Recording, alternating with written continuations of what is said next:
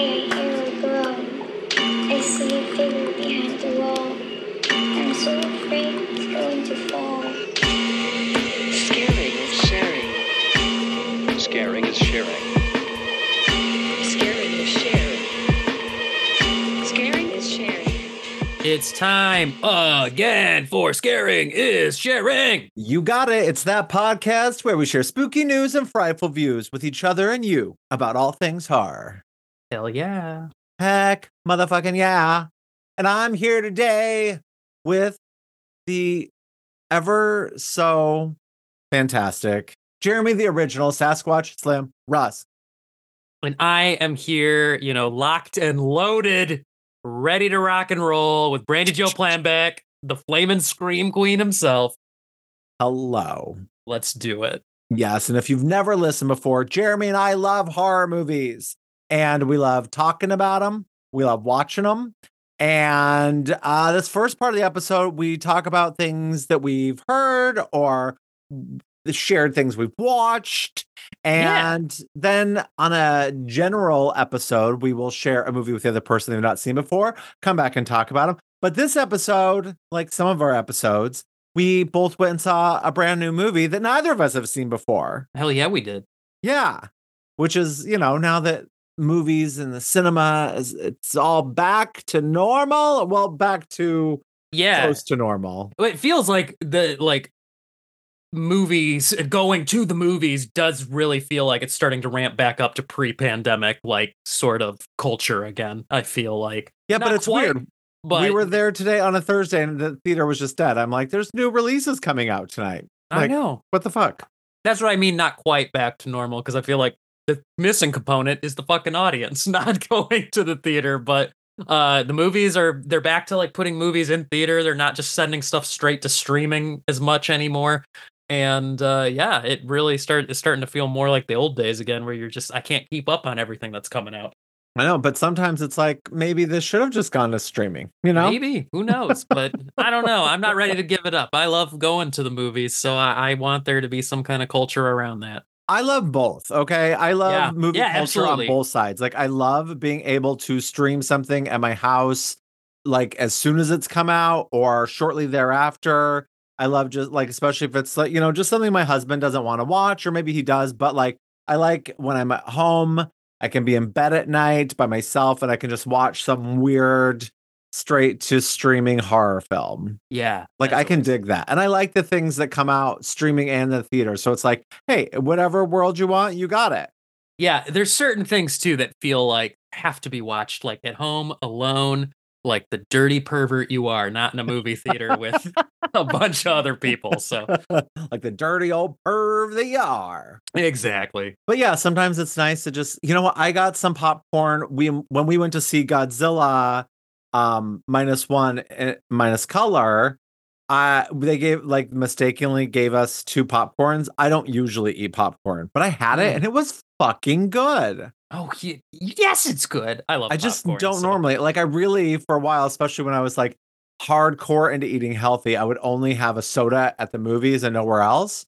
And now I have like soda stream at home and now they have a diet Pepsi soda stream syrup. So like I Mm. have soda really more often than I used to. And now when I go to the movies, I'll I like to bring I like to have Whoppers. I Yeah. love Whoppers, but they don't normally have them because it seems to be like an old man candy. So I'll Mhm. just bring it in myself. But I love Whoppers. I love I love a candy I can suck on. Yeah, malt ball. Yeah, Yeah. Not like yeah. a Werther's originals, not like that kind of but like No, no, something no. to suck on and like melts in my mouth. Yeah, Whoppers are great. Love Whoppers. Love Oh, milk fuck duds. yeah. See, no. No, no milk duds. Just all that caramel, that Oh, chew- okay. I don't know. But see, I love a Starburst, but a Starburst doesn't get all like entangled all over in your mouth like a cobweb, Yeah, that's true. like a caramel web. That's right. But yeah, I love going to the movies. I love going to the movies with you. The worst Mm. part is us not being able to talk about the movie right after. Right after, because we're like, save it for the podcast. um, Jeremy, do you know Yeah. the most exciting news this week, in my opinion? Uh, in your opinion, I don't know. There's a, I got a whole bunch of stuff to drop that I Oh, saw. good. this week. So Well, I'm excited that Late Night with the Devil finally has a release date. oh god, yeah, that looks amazing. It's like in March, and there's a new a trailer that dropped like today that I've not watched, but I from the haven't watched podcast. Matt said it looked fucking awesome. So I've, I've watched the teaser though, and it looks so cool.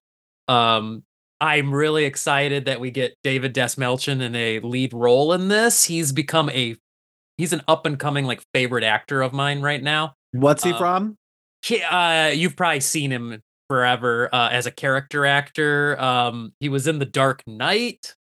Uh, that's like the first time I remember distinctly, like, who is that guy? Like, just as you know, he's a goon for the Joker uh, in The Dark Knight, but he has a very memorable scene in the movie.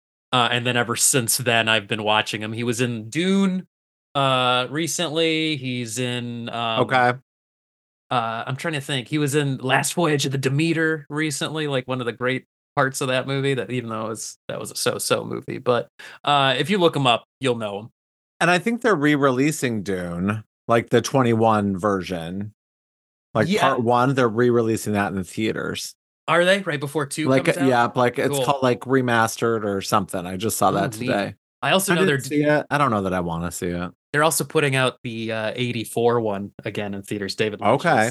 uh which i'm a dune fan um i know it's a lot headier science fiction than many Yeah. people i know are like able to handle uh Yeah. and you know what that's to each their own uh yeah, but I, totally. I love the weirdness of Dune. So, and I love all the versions too. I am an unabashed fan of David Lynch's 80s uh, movie version, even though a lot of people, you know, that's one of those movies that's very divisive where people are either like, I think it's a misunderstood piece of, you know, cinema, or is it like a so bad it's good kind of thing. But Yeah, I watched it with a boy I had a crush on, and I didn't enjoy that yeah, experience. it's it's strange. So, yeah. to say the least. But he got me into Natalie Merchant. So I'll Oh, take okay. that win. There you go. That's a win, so yeah. I think. Yeah. Yeah. Yeah. Um, but he couldn't get me into David Lynch. Well, not into Dune. Like I like some other Lynch, but Yeah. Lynch is, you know, he's hard. That's a tough cookie to tough cookie to crumble. I don't know. I'm mixing up metaphors here. That's okay. Mix them up. um. What else? Give me another shimmer of news. The the stuff I saw was that things are really getting exciting for franchise horror fans because I feel like various franchises have news coming uh hot and heavy right now. Uh, getting me hot and bothered. Uh, Evil Dead. There is a new one actively in development. Um, it's a French director. I'm unfamiliar with his other work. I believe it was a movie called Infested or something like that. Is what they said. And you know the only reason I know about that is that um, my gay horror group, someone posted a picture of him, and they're like, "Um, this guy's directing the next Evil Dead. I'm in because he is fucking hot." Oh, is he? He's a French hottie. yes, yes. Okay. So the news on that one too is that they're calling it another spin-off. So I'm assuming they're not continuing any plot lines yet again from like the previous, you know, couple of installments. So it'll probably just be another standalone uh from the sound of it. Um number 2, there's news going around in the last few days that there's another Texas Chainsaw Massacre in active development right now. Oh boy. Uh, that feels a little more like rumor because it's not coming from official sources. It's coming from um, scoopers, if you will, on the internet that are saying that they've okay. heard some chatter from legendary studios uh, or pictures or whatever their name is. They still have it. Um, it doesn't sound like, but nece- but the the the alleged plot synopsis that's floating around online. Uh, apparently, the title is going to be Texas Chainsaw Legacy. Um, yeah, boring. Yeah. Uh, yeah, but the plot description is about a like gated community that is terrorized by the uh, cannibal family. Uh, so that sounds could be interesting. No word if it's connected to the Netflix movie that just happened. Um, but the fact that none of the filmmakers involved with that have said anything, I'm assuming it's probably moved on to another creative team at this point. Okay. Um, and one more thing is Alien. Uh, officially has a name, Alien Romulus. It's called. Uh, so I'm is it about the little town in Michigan right near The- the airport? little town in Michigan. uh, I'm assuming they're going with some sort of Roman Empire thing, uh, since you know Romulus and Remus from Roman mythology are the legendary founders of Rome. Uh, so I'm assuming uh, that they're going into some sort of mythology thing yet again. I feel like they uh, Ridley Scott already set the stage with Prometheus by uh, delving into like ancient mythos. So, um, but you know, look into that what you will. It's Fede is attached. Fede Alvarez is the director right now. Um, I think results may vary depending on how you feel about Fede's work currently. I'm not excited about things that he's attached to anymore because uh, I don't think they've been as good as uh, his early work. Yeah. So, Yeah. yeah. Uh front of the podcast. Okay, well that's some news. That is Yeah. some news. And then the Alien TV series, right? Is coming out at some It's point. still in development too. So I, I and apparently they're not really connected to each other. So I'm like, I don't know what's going on with Alien anymore. They're just blowing that up into a whole wide thing, I guess. And it's like, do the people want it? I mean, yes, people love Alien, but like the last couple things I don't think have been hit. So it seems a little wild to just like be going Yeah. all crazy on like, I- let's put out a TV show and a new I- movie. I wonder if they just got like uh because it's you know it's still Fox, which is now owned by Disney. Um, I I wonder if they just saw how well Prey did now that they've relaunched the Predator franchise. They're probably like, well, kind of you know viewed unofficially as like the you know sister franchise is Alien to Predator. So I'm assuming they're like, let's let's get Alien back out there. So And that's true. I mean, you can revamp anything as long as you're going to do it good. And that's the thing. I think some people do it for the money grab or the people involved are like, no, you need to follow this vision. And the director is like, but that's not my vision when you have those Mhm. clashing things, viewpoints and yeah, and whatnot on a film. But I think when it is done well and like with passion and with a good story, like all the intentions are Yeah. not only intentions, but well executed, bring it on. like Prey, it was just so fucking good. Yeah, no, it was genius in its simplicity. I think that's what it was. That's the thing that keeps me up at night thinking about like, okay, Mr. Movie Guy, what would you do uh to, you know, bring some of these franchises back? And I think my main thought is always simplicity in the execution because I think a lot of these reboots and things try to be too clever, try to be too mythos expanding. I don't know. You know, they always try to fit in too many Easter eggs, too much fan service that doesn't necessarily serve the story. Uh, and it's like I feel like they have to just scale it back. What made the original hit? Tap into that and go from there. Yep, I dig that. Yeah. So, former guest, friend of the podcast, Chris, had a Facebook post yesterday and he said, What's your favorite haunted house horror film and why is it The Changeling? hmm To which I replied, Actually, it's The Others. And he replied, Actually, you're wrong. and I said, Unless you count a mini series as a movie, in which case it's The Haunting of Hill House. Yeah. Um, but that was like where I got going. And then I asked my husband Joe what his favorite haunted house horror film was, and he said The Woman in Black, the Mm. one with Daniel Radcliffe. He's not seen there's like a PBS one or something that came out before that that I hear is very good. Sure. But he's only seen the Daniel Radcliffe one. Did you see that? No. You haven't seen the, the Daniel no, Radcliffe I one? haven't. I Oh my god! Well, my husband fucking loves it. I think he listed it as his favorite horror film okay. or something when we I- were coming up with lists. I've heard good things about it. Yeah, I mean it is good. Um, but it like I, I I do believe the others. I just think it's so good. I think the acting is so fucking good. And I like it w- was such a shock to me at the time. And I think it's so beautifully made and so sad and creepy. Um, what is yours? Mine. well, the first one that jumped to mind is I'm kind of ex- I'm playing with the parameters here. It's not strictly a haunted house movie, uh, and you're gonna you're gonna laugh at me, but I would say The Exorcist because it borrows heavily from haunted house films, though it is not truly a haunted house movie itself. Um, that's where I would expand it out to, but um, okay. Again, I I keep thinking of alternative examples. Alien, the original, is a haunted house movie. It just happens to be in a spaceship with a creature.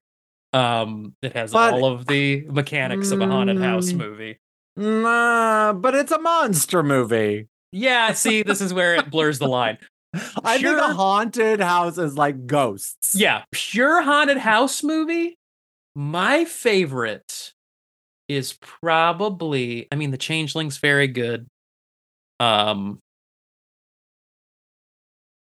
man, I I mean I am a sucker for the old ones. Uh Vincent Price, House on Haunted Hill, that original.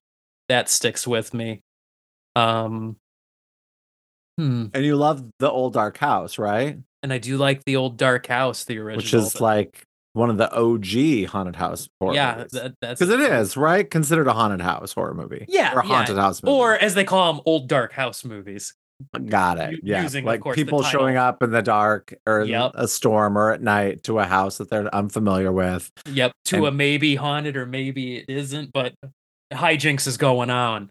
So, um, yeah, uh, let's see. Yeah, probably those old ones, but um, Because here's the thing, I feel like The Exorcist is like a possession, and I mean, this is Yeah. yes, like you said, it's, it's all it's a- subjective, but it's like a it's a possession film. But here's the interesting thing: I think The Conjuring is a haunted house movie that has a possession in it. actually, there you go. I why wasn't I even thinking that? The original Conjuring ranks very highly for me for haunted house movies. Oh yeah, was- I mean, it is so good. it scared the shit out of me honestly the first time i saw it in theaters uh, as a grown person and it had been a long time before that since a movie had like actively made me afraid so like scared of the dark uh, and that movie did it very effectively But the so- more I'm thinking about it, like I feel like maybe then The Exorcist does work because there's a scene with Chris MacNeil upstairs and the flame gets really large, which is so creepy. There's a Yeah. shit flying all around the room. Like it is a possession movie, but it's not literally just a person possessed. There is the house creepy is shit possessed, happening yeah. in the house. yeah see that's what i'm saying it has the mechanics of a haunted house movie But I would argue against Alien being considered a haunted house movie. While Sure. it has the thrills of a haunted Yes. house movie, that i'll accept i just wanted to throw it out there but i will accept that But if you were like made a strong case, I would like let you have it for yourself because I'm not going to tell you what what can't Yeah. be your favorite haunted house movie. And speaking of The Conjuring, I, I've it, uh, it's now popped into my head. It's Poltergeist. It's the original Poltergeist. Oh yeah, That's- I mean it is so good. Yeah, that's the that's the greatest haunted house movie to me because Eh, yeah, I do think it's one of the epitomes. I just there's like if I I feel like if I had to choose between the others, well, I don't know if it's like in my top, like if I had to choose, because I'm pretty sure Poltergeist, I can't remember my top 10 anymore. But like I just don't know between like the two Cause I know. Poltergeist holds that nostalgic feel to me, but I just think the others is such a good movie and the acting is so good. Not that the Mhm. acting isn't good in Poltergeist, but there's not that like, oh, anyone could have been nominated for an Oscar, where I think Nicole Kidman could have been, was Yeah. not, but could have been nominated for the oh, others. yeah, it's just a different type of picture. It's just others, different. yeah. But one is sort of a popcorn movie, right? Like Yep. you're gonna sit down And with that one popcorn. is a prestige picture. Yeah, sit down with your fireplace at night and Yep. watch it on your big screen.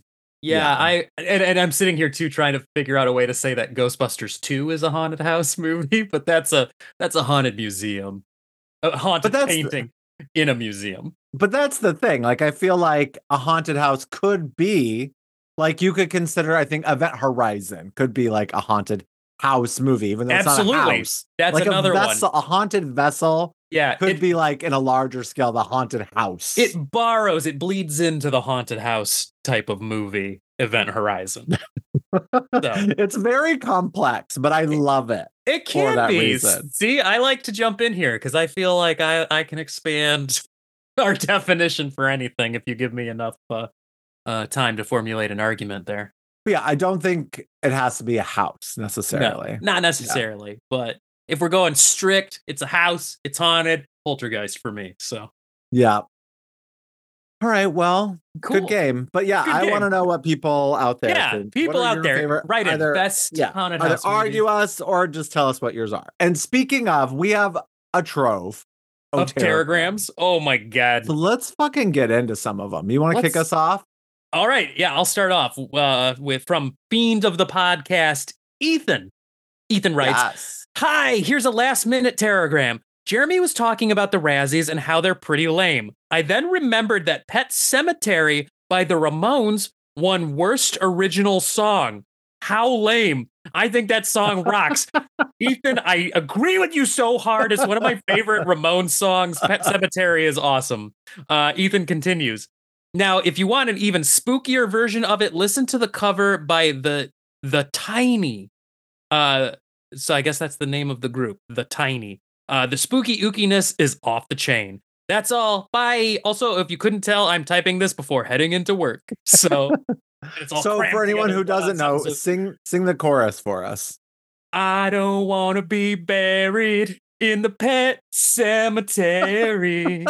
I don't want to live my life again. I have never thought to go look for a cover of it, so I'm gonna definitely have to check that Me out. either. Yeah. No, I like, you know, I'm a punk. I love the Ramones. Uh, even though it, really every Ramones song is almost the same song, just with different lyrics, is the joke. But uh, Pet Sematary does indeed rock. So, Okay, and I love, love, love covers. If you know me, you know that. And mhm. I want to come back to covers later in our conversation. So it. remind me if I don't do it, okay? okay. Ethan, thank you for writing. All right, next up, we have a telegram from uh, the goth botanist herself, Lauren, who writes I love that MJ just yesterday was like, hey, we need to watch this movie I heard about called Sasquatch Sunset. Today, after the episode, I asked him if he knew what it was about. No. And then there's the crying, laughing emoji.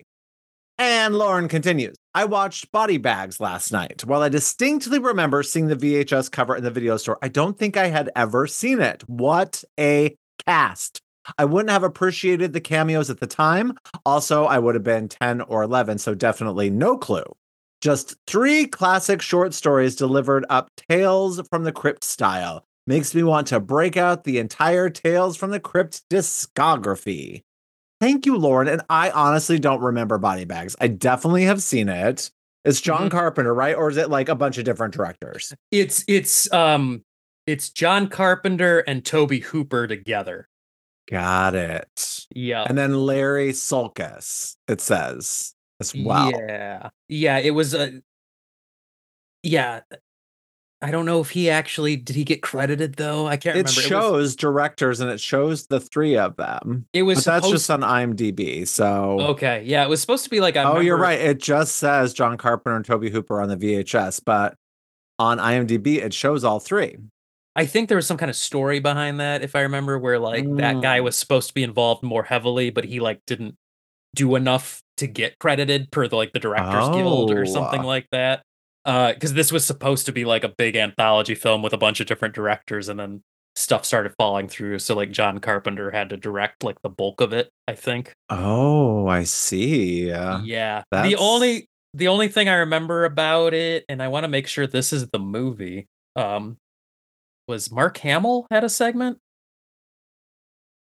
Uh, Sam Raimi's in it. Sheena Easton. That's wild. Tobe Hooper, Robert Carradine. Yes. Okay, he is. He's in the segment I has Mark Hamill. So that's the one I vaguely remember from when I was a kid. Okay. and that's I, I remember I think I caught part of this movie on like uh cable or you know HBO or something as a kid and I remember bits and pieces of it, haven't seen it since. All right. Well, we may just have to check it out. I mean, We probably should. it's early 90s. I would have been like 14 when it came out. yeah. I definitely think I rented it. But I don't love the cover. Like it looks like a troll cover. Yeah. I mean, a troll sequel. Yeah. And uh, Like, I'm pretty sure it has nothing to do with the movie sort of thing. Yeah. where I, I don't I don't don't think that. that's I don't think that's in the movie if I remember correctly. Yeah, it does not look good. But thank you so much for writing in, Lauren. Absolutely. And Sasquatch Sunset. Oh, wait. I know you're can't- excited for that. I can't, I can't wait. All right. Uh moving on from uh Brett, recent uh guest on the show, in fact. Yes, Brett. Uh, wait. We love you, Brett. And Brett writes, Hello, my friends. Just want to first give a shout out to 30 Days of Night of, as one of my all time fave vampire movies. I know you guys talked about the comics, but I think the illiterator. Illiterator? Oh, I think illustrator. I Ah. think it, it must have auto corrected something weird. Illustrator Ben Templesmith, who designed the aesthetics, is also my all time fave artist. Also, as mentioned before, my wife is a SAG actor, so she gets all the uh, screeners of movies and shows. Uh, one she's been wanting to watch is Poor Things, which I never really wanted to until I heard you guys talking about it being based on Frankenstein and could be a, a horror film. that piqued my curiosity, and I have. Sorry, that piqued my curiosity to watch it. Uh, in a nutshell, it's Emma Stone starring as Simple Jack in a softcore porn, and she's nominated for an Oscar. What's Simple Jack? That is the uh, fake movie uh, that um, uh, Ben Stiller was in in Tropic Thunder, Oh, I've never seen that. which is you know making fun of actors portraying like uh, uh, characters with like learning disabilities and things like that. Okay. yeah, so it's very unkind in that movie because they're really Mhm. laying into that sort of thing. But that's simple, Jack. Uh, but anyway, Brett continues way out of the realm of horror and one I wouldn't recommend unless that's your thing. Uh, and speaking of movies, I wouldn't rec- recommend. I sorry. And speaking of movies, I wouldn't recommend. Sorry, the punctuation and stuff is throwing me off in these. I finally saw Skinamarink. Mm. First two minutes, I thought it was brilliant. After 10 minutes, I couldn't think anymore and couldn't watch it. I I did what me and Jeremy used to do in the old days and just watched the last 10 minutes hoping for an exciting climax. I was disappointed. If this movie was a 5-minute uh, experimental short film, it would have been great. One show I've been liking is the new True Detective. So far, it's the perfect uh, blend of true crime and aliens or ghosts. Hope it stays Mm. good. Much love to you both. Scream you later. Oh, scream you later. Oh, I love that. Uh, I like that. And that is what we used to do if we thought a movie was shit. We would just be like, fast forward to the end and let's see if anything exciting happens. Uh, That's fun. Yeah. Yeah, we did that with more than a few just like horrible like video rentals and stuff. So I feel like I know people who've done that with books. Like they'll read the end of a book. That and that just seems so crazy. yeah, that seems weird. A movie, I'm like, well, we can like fast forward and see if anything exciting happens. That's Yeah. we're like watching it at least. So, um, but yeah, Skinamarink. I'm glad Brett's on our side with that one. Oh God, I know. And Poor Things, yeah, that's what I've been hearing is that it's kind of divisive. Oh, I think it is for sure. Plus, And I- it's been getting all this like press and stuff and Oscars and like he. Yeah. I mean, granted, the favorite did as well, which I was a big fan of. The favorite. It's a little more, I think, accessible than some of the others, but still gets fucking weird. Yeah. Uh, but really just weird at the end. And you didn't see that, right? The favorite. No, I haven't. I really wanted to. Um, yeah, it's really good. yeah. Uh, but yeah, so but I'm excited. I, I still just need to need to. yeah. I still want to see it, and it's because going in, like you or I are a little more familiar with Yorgos, um, the director, and he is definitely a provocateur. Uh, he like he's looking to make people have visceral reactions to his movies. So uh, I think that's part of what's going on with Poor Things is people are not ready for this, you know, Greek maniac that he is to just be pushing buttons and stuff. And I know a lot of people who've taken their teenagers who like love Emma Stone and you know Oh, to see that, yeah. or whatever, and then there's like all this nudity and sex, yeah, and they're kind of like, Ugh. yeah, that's Yorgos for you. yep. Well, thank you, Brett. Yeah. All right, now we have a telegram from uh, my dear friend Joey, friend of the podcast, and also co-host of Only Slightly Opinionated. They are in their second season. Go check it the fuck out. I've been and listening Joey- a little bit, so Oh, it's so yeah, good. It's so good. Joey writes, OMG, I loved The Woman. I squealed when you mentioned it. Did you know there is both a prequel and a sequel? The prequel is called Offspring and the sequel is called Darlin. Neither one is very good, but I'm a completist. Also, Dead Set is one of the best zombie series out there. I loved it so much. Did you know they made an American version? It's actually called Reality Z. It's actually Brazilian, he says later. Um, and it's available on Netflix. So Reality Z. I also enjoyed it quite a bit. Also, tell Jeremy that Rammbock, I believe is how you say it, Berlin un Rammbock colon Berlin Undead and Berlin Syndrome, starring the sexy Max Riemelt or Riemelt, are both good Berlin horror movies. And I love your idea about the sequester house. One of the contestants who got booted decides to get revenge on all the other contestants. Or maybe there is something more sinister at play. The calls are coming from within the sequester house, lol. Or it's just a haunted sequester house. Either way, get started on that script. And finally, did you know that I was in a movie with Ted Raimi? Lunatics, a love story. Okay, I was an extra, but still, it was Ted Raimi and Deborah Foreman from April Fool's Day and Valley Girl fame.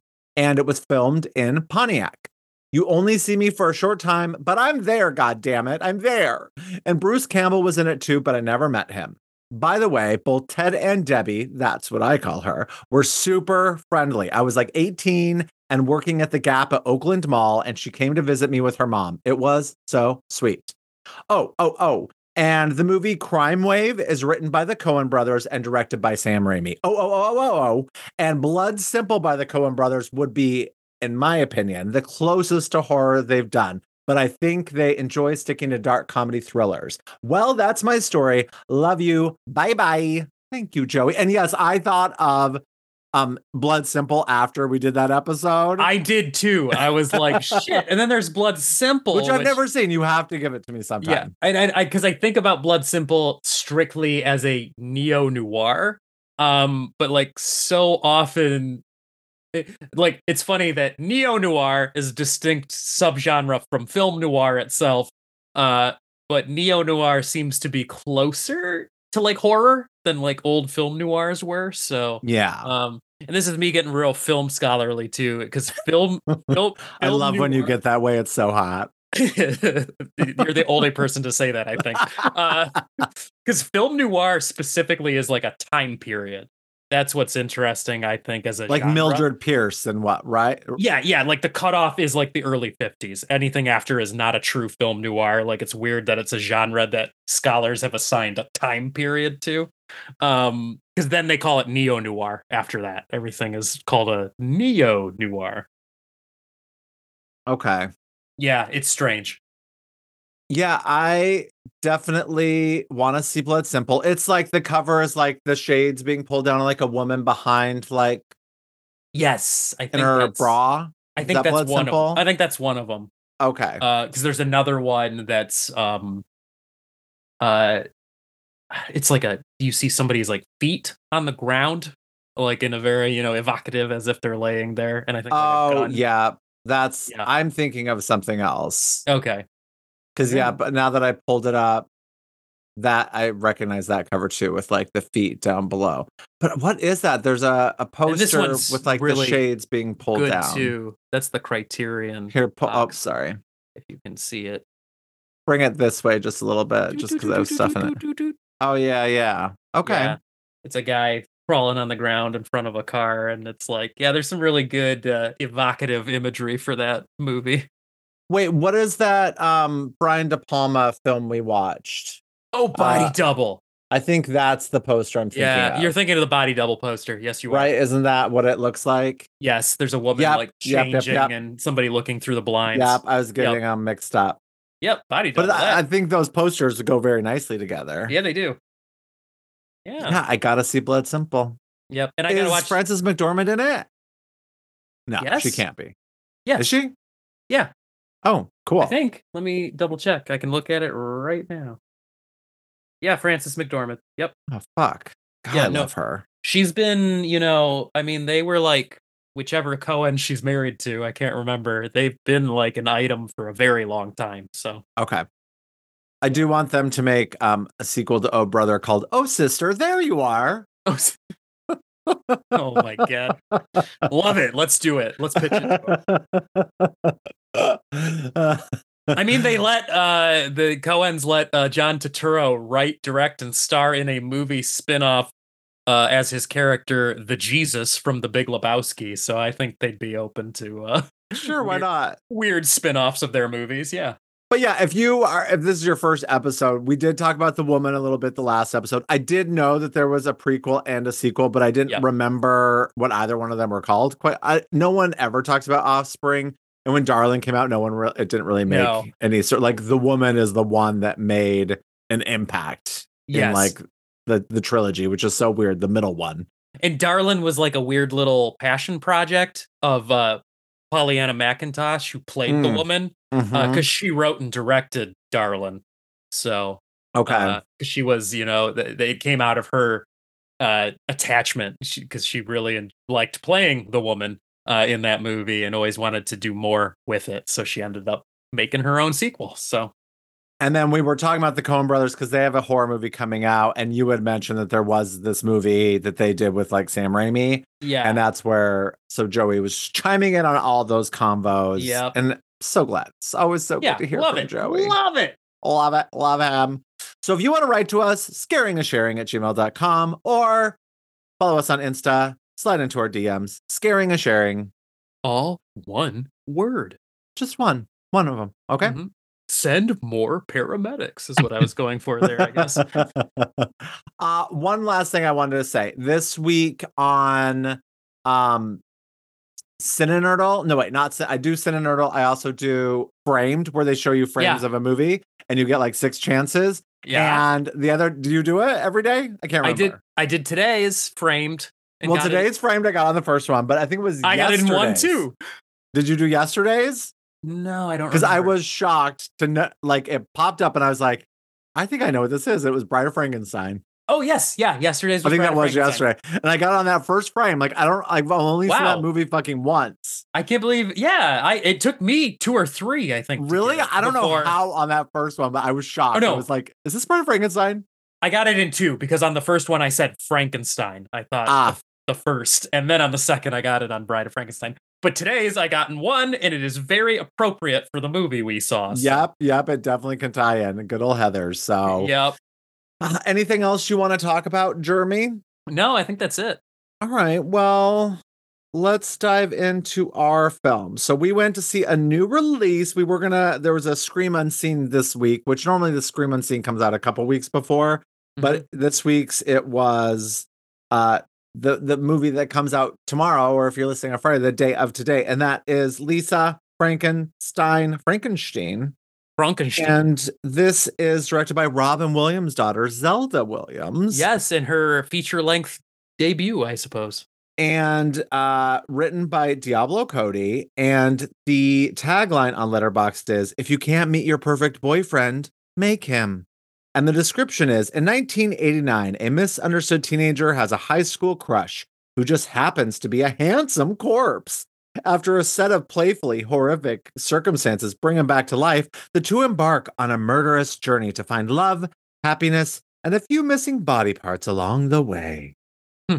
So, Jeremy, the original Sasquatch Slim Rusk, Yes. what did you think of Lisa Frankenstein? Uh, I thought it was mostly cute. And uh, you know, that's really it. There was something like I I really wanted to like it. Like the vibe it was throwing down is like totally my thing, the gothy 80s thing going on.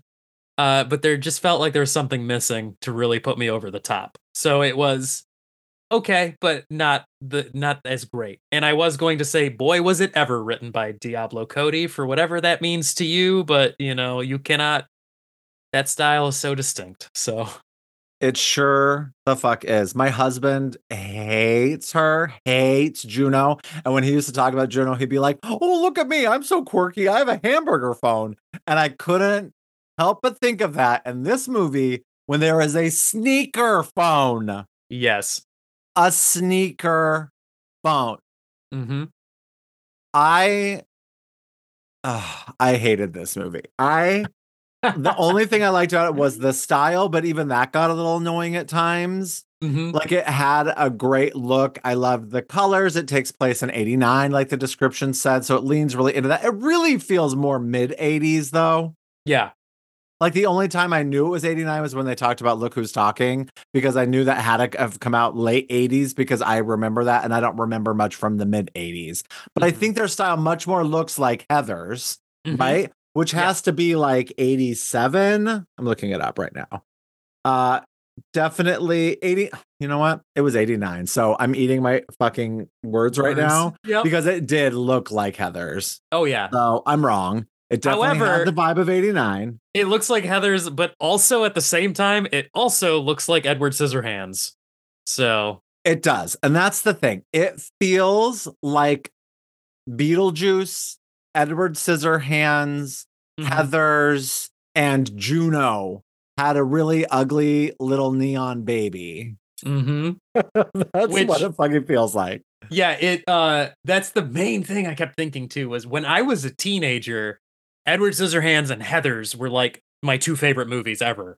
Uh and all I could keep thinking is like god, I would rather be watching those movies right now cuz those are both awesome movies.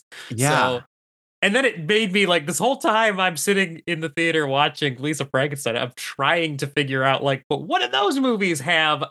Uh, you know, a plot that made sense. I guess this felt really rushed. I felt like there was actually scenes cut out early It- in. Did I mean, that same sensation? Yes, like from the get go, like it starts with this really awesome opening credits, like with this cool animation that's like a really nice style. Like it's very stylistic. But even in that, as cool as it looked, I was confused in the story it was telling. Mhm. Like there's this guy who's in love with this girl, but then I don't know what's ha- he's playing the piano and she's blowing the the bassist, the bass player, whatever the fuck you call him, the guy with the bass guitar. Mhm. There- right? Is that right? The, the bassoon, whatever the fuck it was. Some Yeah. She's like blowing him kisses, and then you ne- the next thing you know, the main guy's dead. Like I was so confused Uh huh. in that story, even because I'm like, it should be a very simple story you're telling us. I get a boy meets girl, but Yeah. what the fuck happens that the boy dies? Hmm And then it just there's all these chunks of the movie that I'm just confused on what the fuck is going on. Like, Mhm. how are we here? What does this mean? Like the end in particular, when we get to the end, I'm like, how did we get here? Yeah. Like, what? it- Why would? Why were? Why are these decisions being made right now? was his name Frankenstein? And that's the thing. You never really knew his name. It just ended with Stein. Stein, and she like filled it in as Frankenstein. I don't know. Yeah. And it's like, I know the better version of this movie, and that is May, starring Angela Bettis. Oh, I got It is I- quirky. It's not silly. It is Yeah. quirky, but it is fucking good. Yeah, I literally just saw one of the top rated letterboxd reviews of this movie references May and talks Really, I haven't gone in there yet, like to look at any reviews like I normally do yet. I just haven't Yeah. had a chance because what did it say? It- I can't remember, but it says I'm something about like it, it like channels a May vibe, but he references May as being a better movie. It's funny oh, that you so much that. better. Yep. But here's the thing. I also like I don't hate Diablo Cody as much as my husband does. I didn't hate Juno. I thought Juno was fine. But a movie that lots of people love that I am not a fan of is Jennifer's Body. Mhm. And I know like it sort of came out and was not a hit.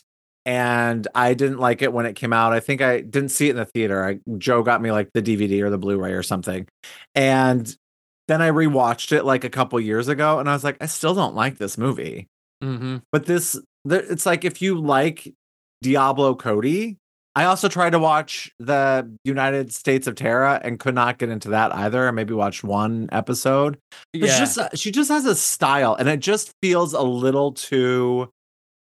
And it's exactly what my husband would say. Like, look at me, look how clever I am. yeah. look Yeah. how, That's look how quirky I am. it feels like there's a go for broke. I have to throw in every uh, old movie reference. Like this one was loaded with, you know, the set dressing was all Universal Monsters posters on her bedroom walls. She's talking about uh, G.W. Pabst as her favorite movie director, which is like, I don't know. That was just that. That's clearly a film nerd show off sort of line than anything because it's like Pabst didn't even direct any horror movies though, so like it feels weird that you're referencing him other than he's more obscure than F.W. Murnau or something like that to a modern uh audience. So I get it. It's like look how smart and clever I am.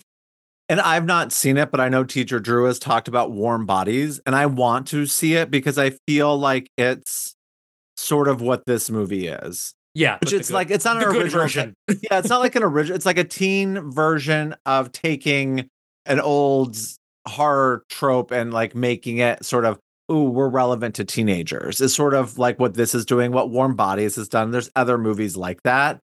Um, Kathryn Newton, who was also in like Freaky and like some other horror things. Like what the fuck else was she in? Um, Big Little Lies, which I really liked her in that. Uh, I think maybe Freakies was the other big horror one, right?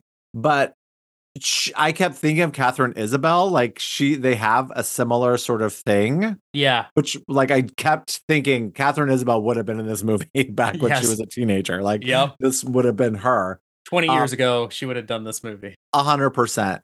And here's the thing: I feel like if this movie had been done by someone else, like I could have liked it, but it Mhm. just it just tried to be it so feels heavily like, as Teacher Drew always says, this is a rough draft. That's absolutely what this movie is. Like, this is the rough draft. yeah. Yeah, because it needed to be rewrit. Um, I felt like getting to him coming back to life. Also, sorry guys, spoilers. I guess we're just with. I like how when it's a movie we're mid about, we just launch into it. Um, But but we've been uh, pretty vague up until now. Like, yeah, truly. yeah. Truly, truly. So spoilers now a little bit, but uh, you know, like him coming back to life, uh, it just kind of happens. That's not Uh, even a spoiler, though. I mean, it's the crux of the movie. Well, yeah, it's the crux if you've seen the life. trailer, but yeah, but it doesn't really explain it. It's just lightning storm, boom, the graveyard is struck. I know, and, then that's the other thing, like just how it all comes about. So there's this weird, quirky rushed, girl, very who, rushed, yeah, who is in love, like goes to this graveyard because she's likes to hang out and graveyard. gothy. Yep, she's not really gothy yet. She just is weird. yep. And and and then somehow, like in a very like confusing way, the zombie or the guy comes back to life and Mhm. Knows where she is and follows her. to get to that point just felt very rushed. Um, I mean, props for throwing in a. uh, She's watching Day Romero's Day of the Dead on uh, TV, which is like the one amazing gag. and then the zombie shows up. Um, but somewhere in there, like I literally felt like there was a scene cut or something, Uh, because it just didn't make sense to me spatially. Uh, like within the you know the way the movie was setting it up because she's like attacked by him he's covered in dirt or something yeah, and all of a in- sudden he has a head, a face. yeah and then all of a sudden like she goes back inside i'm gonna call the police but he's already in the house somehow even though we literally just saw him on the, the sneaker phone. yeah exactly and he's all yeah it felt like a chunk was cut out right there um that they just skipped ahead real fast and you're like what is happening right now And the zombie is played by Cole Sprouse, who was like a Disney kid, right? Like he and his brother were in some shit. sure i don't know him so Okay, yeah, I'm pretty sure that that's his claim to fame is that he and he's enti- he's titled the creature in this. mhm. Um, but yes, he was in like Big Daddy, um, uh, some other shit. Um, oh okay yeah, the I do- sweet life of Zach and Cody. That's what okay i do know who he is then Yep. So he and his brother were little little Yep. stars back in the day. yeah And ah, God, and so like as a zombie, like all of his parts don't work. He doesn't have ear. And also, like, how does he like not have ears, but he does have like the majority of the rest of his body? Like you've been dead since like 1837 or whatever. Like this does not make any sense why you're not just a skeleton. yeah, like why are you missing your hand? I guess he's missing his dick, you know, like none of this is explained. No, it's just so uh, Yeah. there's just so much that doesn't make sense. And then it sort of turns into Heather's because they like to get him body parts, they start offing people who've done her wrong. The guy who sexually harassed her or like, sexually assaulted her at a party and Yep. her stepmom, Her Carla. horrible stepmom. How do you say her name? I, Gu- Gugino? I sure, yeah. And that's I Gugino? think, yeah, I fucking love her, but she Yeah. just everyone in this is like dialed up to 15, you know, and it's like, hey, wait, this lever only goes to 10. What's happening? Yeah, and it's all yeah, and it's very like every character is just very arch. Uh and it's like, yeah. And I can like a stylized film. I can. I can like a campy film. There's just something about some of them that just feels like you're going too hard. Yeah, and this one something was missing. It didn't feel natural. And I think that's exactly what that feeling I had the whole time is it was so obviously drawing from other movies that I really enjoy, as we said, like Beetlejuice, Edward Scissorhands, uh, Heather's. And I just kept thinking about those and how natural those worlds feel when you watch those movies. And then that this one felt forced because it was making me think about these other movies instead of just you know living in the uh, narrative they were making. So And I looked up Zelda Williams. I did not know it was Robin Williams' daughter until like on my drive home when I was like listening to like a little interview. But she's mostly known for directing JoJo videos. JoJo of like Leave, Get Out, Mhm. and um I can't remember. I, I do love JoJo though. Like I love old school JoJo, so I was like kind of excited about that. And that brings me to the covers. So in this movie, there's like some really good 80s songs in there for a little bit, right? Mhm.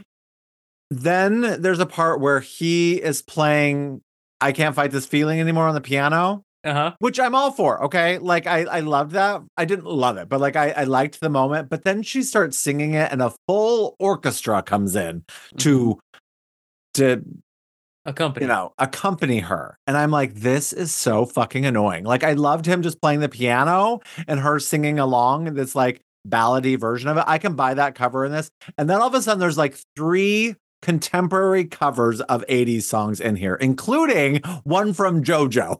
Mm, mhm. JoJo does, I think, I can't stop this feeling. Like later on, there's like a cover playing over like a love scene or whatever. And it's fucking JoJo I saw in the credits. I'm like, Mhm. okay, Zelda, you're in love with JoJo. I am too, but like, let's keep it to JoJo's like early 2000 songs.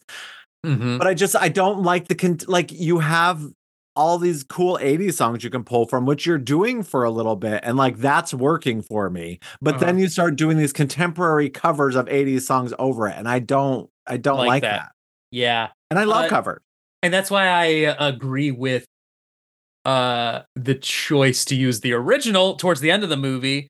Great needle drop in there was the Pixies uh Wave of Mutilation uh which really needs to be in more horror movies.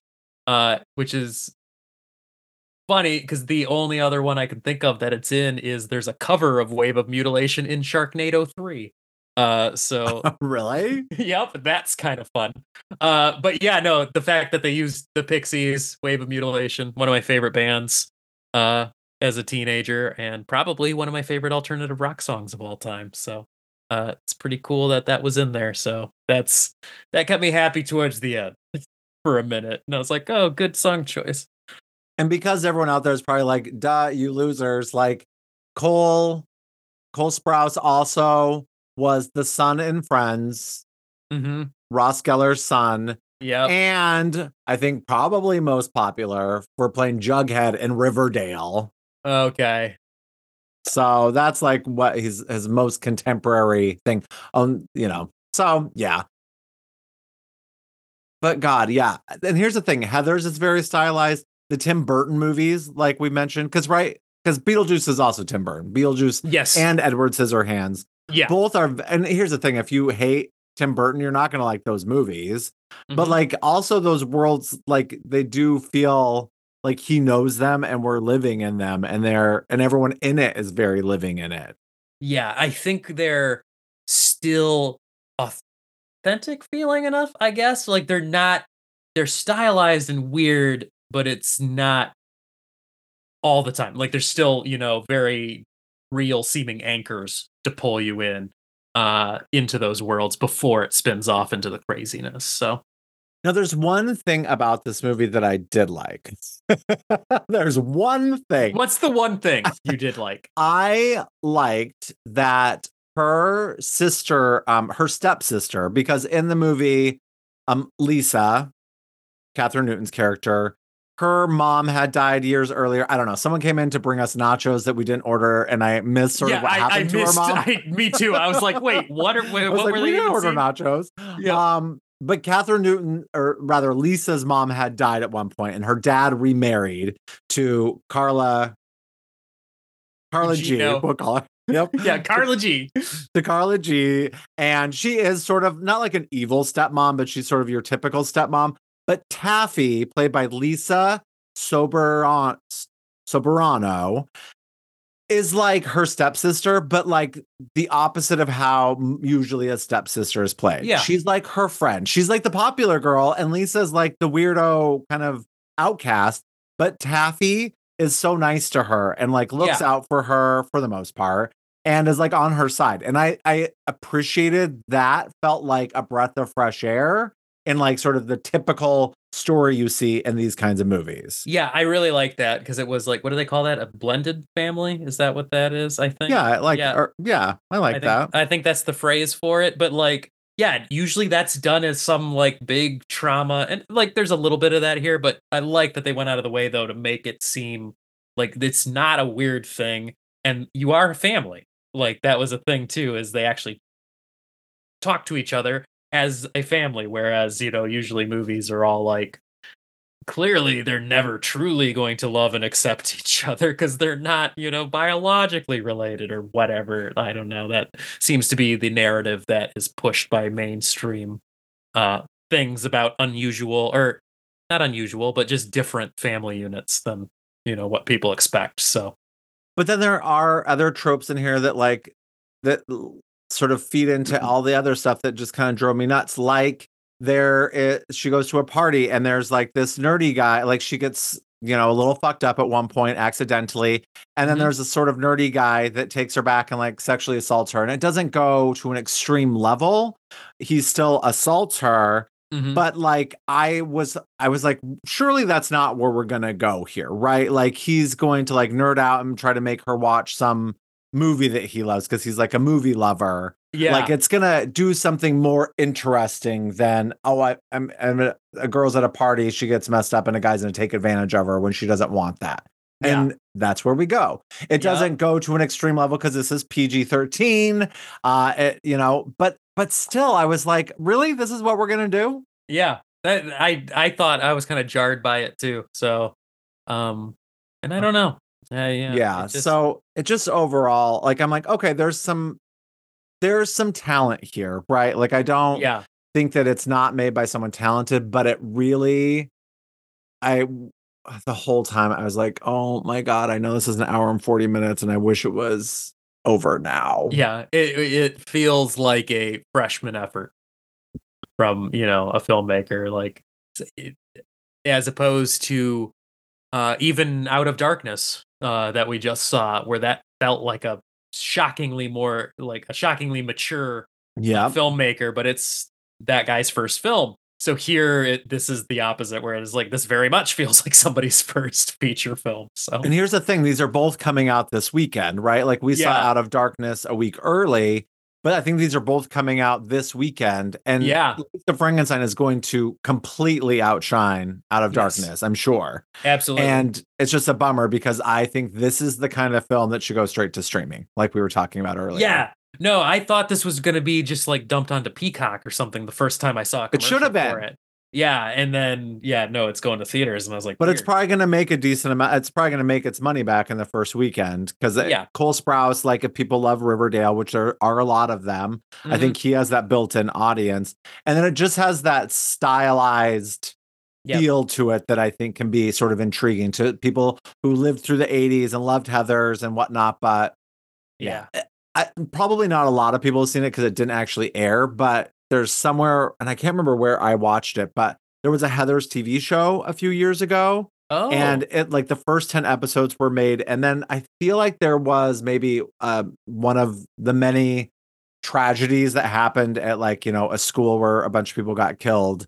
Um, and I think that they pulled it Mhm. and I watched like the first two or three episodes, and like this, it just pushed so hard to lean into the weirdness. the weirdness, the quirkiness, whatever. And it's just like, oh my god, you're exhausting. And I don't know what where that that switch is, where it works and it's fun, Mhm. and where it gets annoying and aggravating. I think it has to do with, gosh, like I feel like it needs to be more contained. Like you can have one or two quirky characters, but they can't all talk the same. Because then it gets really boring, and I feel like that's kind of the case here, where like every character feels like a character written by Diablo Cody. So, uh, you know, there's no variation in like the style of characters, the voices of the characters. But yeah, I will be interested to see how this movie does and how other people think of it. So if you're Yeah. out there and you're going to see it this weekend, I want to know what you think of it. Okay. Right now, it has like a 3.3 average on Letterboxd, which I would say is fuck? shockingly high. Uh, Yeah. from what I saw. But that can all change because this is, you know, it's one of those things where each uh, ranking is in the hundreds. So uh, I think once it's in wide release, it'll drastically uh, change on there. Yeah, but I mean, we're into February. We're only a little over a month into Yeah. 24, but already I have two movies for sure that are like Bottom. vying for the bottom of the year because they're so bad. That's what uh, this uh, chunk of the year is for. Just dumping the But not always. That's the thing. It hasn't been like that well, totally those like the last couple years. those are surprises normally. Megan was a surprise. Uh, I don't know what everybody thought, but maybe people are smarter than me because Megan I thought looked like hot garbage from the minute the first uh, trailer came out. Uh, and then it was actually pretty fun. So Yeah, and then I, I don't even want to get into it because it does go a little to spoilers, but there's a whole thing with a tanning bed, a whole Yeah. bunch of things with the tanning bed, which made no sense to me. Like I was confused by all of that yeah, just weird from the get go. And then it just continued to get weirder. And then at one point, they're like a insect, like when he's way later on in his process because he keeps Yeah. becoming more and more human. And all of a sudden, like a centipede falls off of him. I'm like, "But I would have bought that like when you first came out of the ground, but why is that happening now? Yeah, What the Why? fuck? I don't know.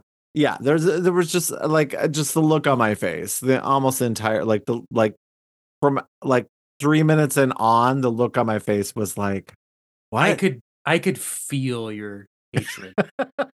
like I knew you were gonna say you hated this because I yeah, I I, think I it. slightly giggled uh, once or twice, maybe, but for the was- most part, just could not. I was sitting there like the Emperor in Star Wars, just like let the hate flow through you. Feel the power of the dark side. yep. But Ah.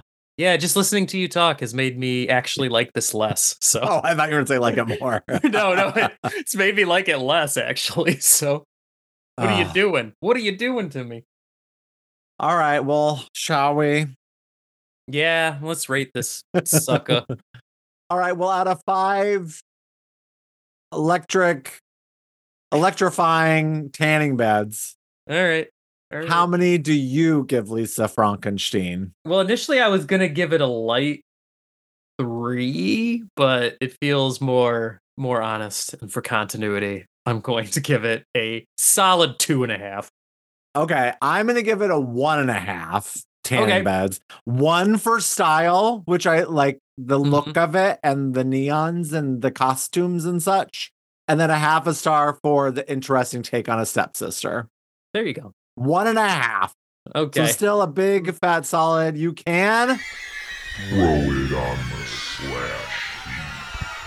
Throw it on the slash heap. Get it out of here. Ugh. And I was, yeah, no, I was gonna go, and that's solely because like I really felt this movie trying to make me like it. Like it had the ingredients uh, of things that I really enjoy, uh, but it just did not bring them together satisfyingly. And I didn't go into it thinking I was gonna hate it. Like I thought, because I've sort of watched the trailers, because I'm like, Mm-hmm. this isn't like a I don't this isn't one of those trailers where I don't want to be spoiled of the scares and things like I normally am with horror trailers. And I thought, oh, this looks kind of cute. Yeah, So like I went into it not with high hopes, but eh, thinking I could like it. I didn't Mhm. go into it like expecting to hate it. yeah. So that's Like I dis- did. disappointing. Yeah. Yeah, you know, um, So Yeah, yeah, we'd love to hear it. from you. Scaring and sharing at gmail.com. Or as I said before, follow us on Insta, scaring and sharing. all one word. That's right. And uh, next week is my birthday episode. So Yeah, I'm exciting. giving you um uh, a themed Mhm. um variation on a couple of films to watch that you've not seen before. Ooh, and it's gonna we'll be, back fun. to watch those. Yeah. And everyone have a terrific weekend, you know? Yeah, yeah. And write in, write in, please. Yes, we love that. We love to talk to you. And remember to ask yourself have you checked the children? Till next time, guys. it's coming. It's in the trees. and keep watching and talking about scare movies because scaring is sharing. Bye. Scaring is sharing. Scaring is sharing. This has been a production of Planet Ant Podcast, powered by Pinecast.